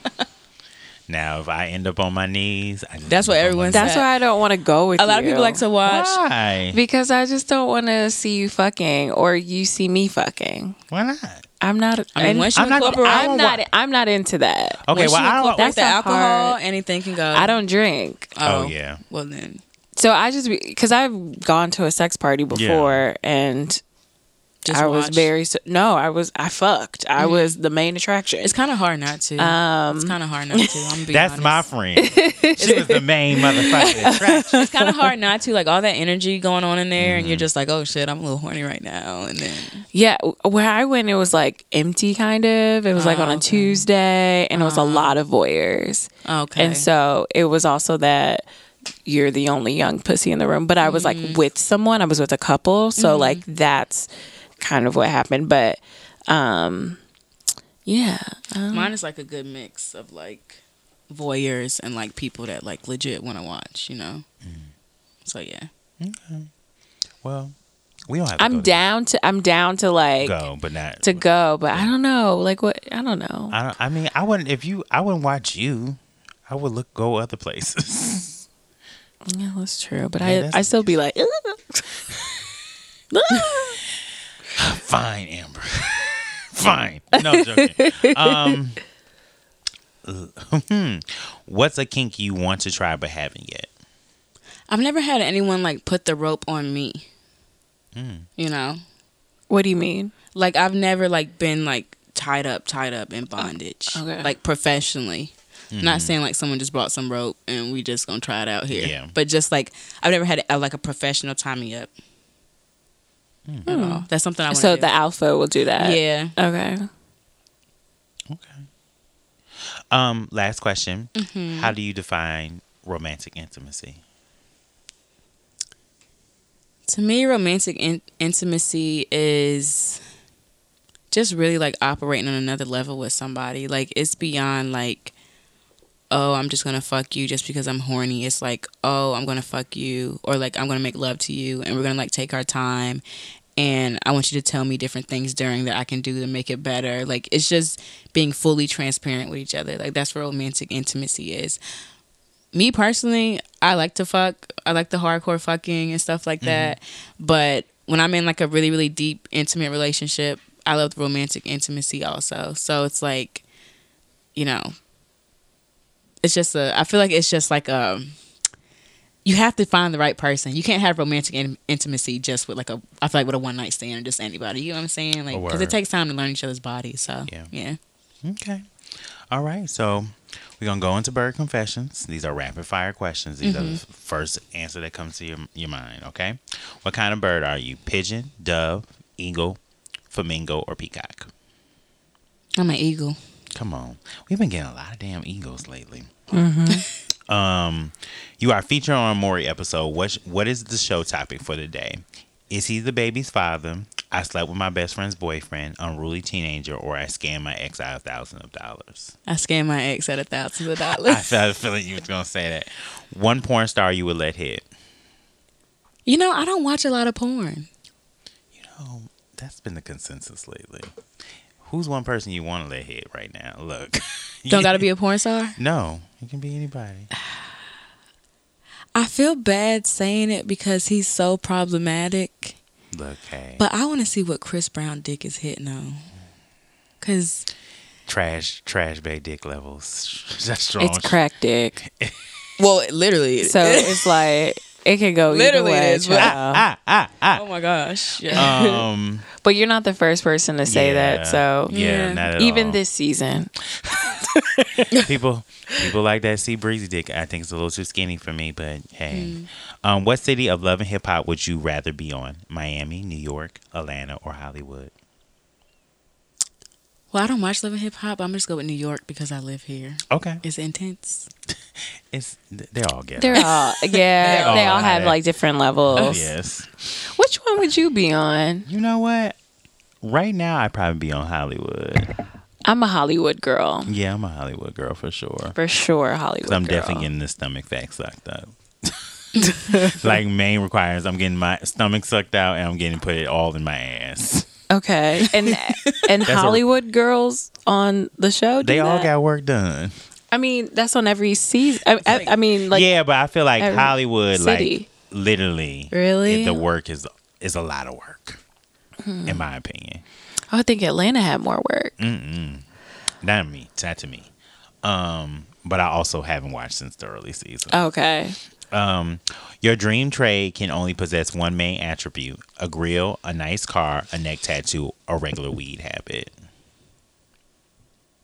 A regular weed habit. For I sure. do that too. would you rather? Would you rather have them spit in your mouth or your butt? My butt. We see each other. Definitely my butt. We see each other. Period poo. Long nails, a long weave, or long eyelashes. Long weave. Okay. Number one rule for cuffing season. Make sure they got heat in their house if you gonna go over there.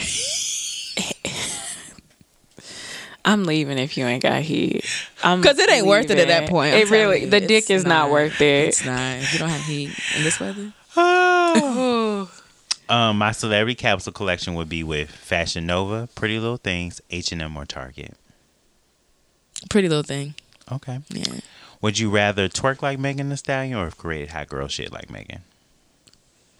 Real hot girl shit, I should say. Twerk, because she got them knees. Mm-hmm. Child. Them knees. She was just, she performed at my homecoming. I saw her in concert. Them knees was even crazier in HD. Up close and personal. I really want to see her in concert. By the way, how long did you work? How long did you and you, you walk yourself around the, the For like an hour and a half. Okay. Yeah. Yeah. Wow, that's so dope. Um. Okay. Oh, the most iconic thot of all time to you. The most iconic thot of all time. Mm-hmm. Wow. The We've had iconic- we've had some crazy choices over the last couple of weeks. We had um we had Della Reese. Della Reese. I forgot about Yes, that. Della Reese, and then we also had before that we had um Why am I blanking on her name right now? L- Elizabeth. Elizabeth Taylor. Yeah. the most iconic thot. Mm-hmm. Della Reese. I would have to say Drake because he be he got a You new know what? Drake is a thot. He of got all- a new thot. person every week. yes. Every week. That is Wow, so true. Yes. he is a mm-hmm. thot. And thank you for thinking of a dude. Yes. I think you're the first person who's He's a Tatiano. He is. Tatiana. Come on, Tatiano. Come on, Tatiano. I feel like this is gonna be somebody's Twitter display name, Tatiana. I, I'm I wish I wouldn't, I'd had to keep it on brand, Bussy, but Tatiano is a good one. Yes. Ooh. Woo! All right, we're gonna do Zaddy of the week, which is one man or one male presenting um person that we feel like is deserves the deserves the bus, the puss, the mouth, you know, your nose, your ear, whatever you really All whatever it. you want to give, All the holes. you know, um, all all the holes. yes. I, I wonder, I wonder what I would say to somebody who wanted to fuck my nose, like just I would say no. But what does that really do for you? Exactly. I don't know. It But sounds like never a know. sinus infection. Exactly. and then also why your dick able to fit in my nostril? I don't think it would fit, but just like just hitting it. Things I think about. Ah, ah, come on, ah. Ah. Amber, who's your zaddy of the week? Okay. I never talked I don't think I've ever talked about this on the podcast, but I'm obsessed with Richard Roundtree. Um and since we were talking about old zaddy I love Richard Roundtree and I love an old black man with a salt and pepper beard and he could fuck every hole. He could even ask me to fuck my nose and I might all, be like, ah, okay. I love Richard ah. Roundtree. Ah, ah. Literally, ah. I hate y'all. Woo, the ghetto. Yes, but Richard Roundtree, he's 97 years old. I don't know how old he is. He's He's like, not that old. he's in his 80s though, I think. Wait, hold on. We I'm pretty sure he's in his 80s. Look, we about to Google. Wait, let me He is old as hell, y'all. but Richard Roundtree, man, that is my man. He could get it to this day. Richard Roundtree is 77. 77. Okay. That's not. I mean, You, did you say that's not bad? Bitch. because Richard don't look for 77, so He doesn't. So- He's just such a fine ass black man. Ugh. Mm. All right, all right. Sorry, I love him. Pussy was throbbing. Pussy throbbing crab legs. That's what I actually wanted some crab legs. Look, me too. Um, mine is actually Deon Cole. Oh. I've always had a thing. I've had a thing for Deon Cole for probably good since Blackish came out. I just Mm-hmm. think there's something so. He's fine. Yeah, there's something. Did so- you watch his uh, Netflix I comedy have special? not watched yet. It's funny. And even when I met him, he was a little awkward, but he, he, it's something about him that I find very attractive. Because he ghetto. Yeah, but I also feel like he nasty. Like Oh, he got- absolutely. Like he definitely, he got spit in your butt vibes for mm-hmm. sure. Mm-hmm. And I'm always attracted to any man who has spit in your butt vibes. Mm. Yeah, Deon Cole. That's a good one. Yeah, Mrs. Marley, who's your zaddy of the week? D'Angelo and the How Does It Feel days, though. Mm, ah. I mean, I was watching that video the other night. Oh. Come on the other night. I just remember being a Woo. youth trying to look under. I was like, put the camera down low. I was like, Just a little please. low, just a little low. Back, yeah, Please. he was definitely him for sure. and then he had that sweat dripping down. And he had that cut right, here. It was cut so perfectly. But for me, I don't even in the ass. But there was something about his ass that just was just like so perfectly. It round. was really perfect. Mm. and then I don't, I don't even know what he looks like. He's, you know, not it's not the same. It's you know, people get older You know, and things things, happen. Yeah, Things things, happen. loose. But he's, we at least. No, because there's some older people still tight and right. So Richard Roundtree. and D'Angelo ain't that old. Deon Cole, Dion- forty-seven. Uh, So, but not everyone is Yeah, blessed in yeah. that way. Well, I, he went through some time. he did. Stuff, so. He did. Um, but at least we have that video. Exactly. To immortalize his greatness. Ooh, that is a video. child, Wow, it was great. Mm. Woo. All right. Mm. Um. Next is Who, bad. who was the creative director for that fucking Motherfucker, video? they deserve. like who they did that deserve a, a honorary Grammy. Okay. Ooh. For real. Bad Bitch Hall of Fame, which is one woman we feel like deserves her flowers and has not received them. It can be anyone. Um, so I will start. Yeah, go ahead. I was like, as I said, I was like, dude, who you got? Who you got? yeah, because I was like, ah. Mm, who you got? Um, honestly, this is random as fuck, but I am going to go with um, I am going to go with Missy Elliott. I don't know. That's the lady who just came. Missy Elliott is a queen. is a okay? And I've been Yeah. I, was- I listened to Missy earlier this week, so maybe that's why it's in my mind. Shout out to Missy, Mm-hmm. a true queen. We stand. We see you. I mean, Missy is fucking iconic. Fucking iconic. Beyond iconic. Yeah, like she paved the way for producers. Like she literally produced so much music Mm-hmm. during our like childhood and like changed the genre of music, changed like R&B. Like her videos were so innovative. And she was also like this fat black woman like just out here killing it. Also, I have, I have. You go ahead, Am- Amber. I don't have anybody, so somebody can go Ah, ah, ahead. Mrs. Marley, who's your who's your bad bitch Hall of Fame entry?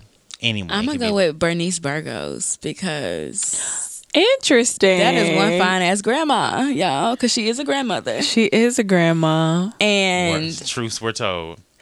She is so beautiful. Like even her skin complexion is just so beautiful to me. You know, people like to be like, "Oh, she 47, what however old she is, and still making these club appearances." So Look, why do people think like you just have to stop at a certain age? And she's getting paid for these appearances, so it's just like, let sis live her life, live live her best life. and she looks damn good, damn Oh, good. Damn good. Yeah, She does. If I look like that at 47, just Right. I'll be out here she thotting and bopping too. shit. I don't look like that, and I'm still Right, exactly. I don't even look like that. And I'm she's 15 years older than me.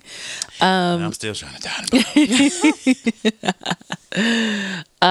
Speaking of women who just like need to live their life, uh, and I don't know because this episode is coming out around Thanksgiving, so this might not even be that relevant anymore. But I'm gonna give it to Robyn Crawford. That's who I'm gonna give it to. That's a good pick. yeah. Um, she, I haven't read her book yet, um, but just shout out to her. yeah, shout out to her. That's it. That's all I got. Look, um, And let her live her life. And tell her truth. And tell her truth. told Let's all live our lives and tell the truth. Uh huh. A word. Like let's do that. So I'm I'm gonna give it to Robyn. Shout out to Robyn. Shout out to her. All right. As always, we close the episode with good bussy vibes. This is one quote or one thing that um that kind of just sparked my that made me say, "Woo, child." Woo. All right. So this one is a new one. It comes from Nedra. Wow, I can't say her name. Um, but yes, Nedra Tawwab. Um, it says, repeat after me. As a result of unhealthy relationships, I've learned to protect myself from being hurt. I am capable of being in healthy relationships. I can trust that people will show me love in ways that I can see and feel. I can exist in relationships without wondering if slash when the other person will harm me. I am safe. Repeat after I will repeat this one more time. Repeat after me. As a result of unhealthy relationships, I've learned to protect myself from being hurt. I am capable of being in healthy relationships. I can trust that people will show me love in ways that I can see and feel. I can exist in relationships while wondering if slash when the other person will harm me. I am safe. So this is just one thing that really is she calls them her Nedra nuggets. Um and my friend, shout out to my friend Ari, she sent this to me, and I this really just spoke to me. I think. Yeah, that was real Um, deep. Exactly. Yeah. Um, as somebody, I actually tweeted uh, about last week a long for a long time, um, both in platonic as well as personal relationships. I mean, both in um, platonic and romantic relationships. I've kind of searched for safety, and one thing that I've been tr- practicing and working on is just finding safety. Looking for safety in self, Mm-hmm. and really just learning how to trust myself Yeah, and learning how to trust myself kind of helps me um, really just be my best self and allows me to trust myself other in people. relationships yeah, and other that is people. true. You got to find safety in yourself because you can't make homes out of other people. You can't Mm-hmm. at all. Nope, that's where you go wrong.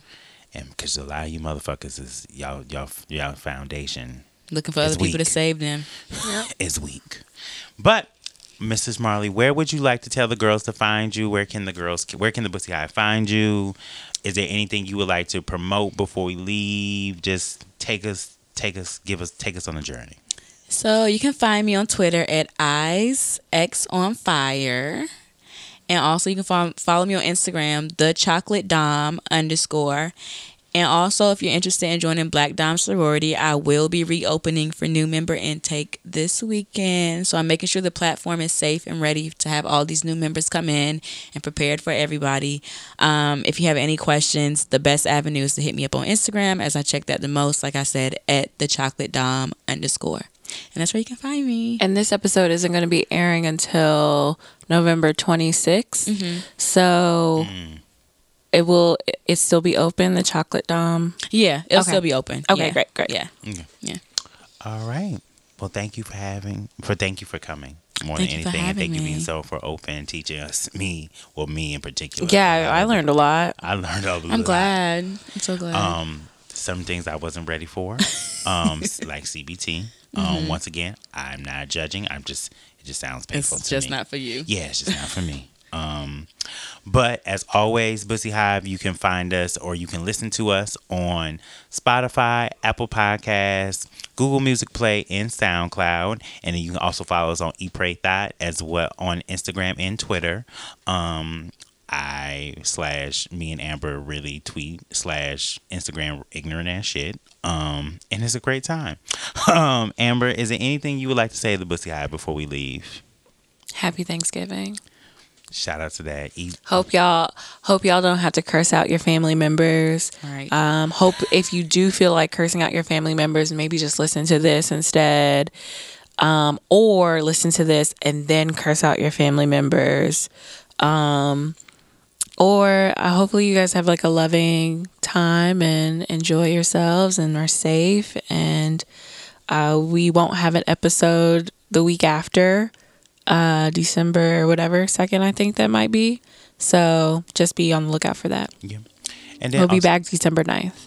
hopefully you if you can't be with family, hopefully you are with your chosen family, um, and having a happier experience. And we're just eating mac and cheese. Yeah. And dressing. Emphasis on chitlins.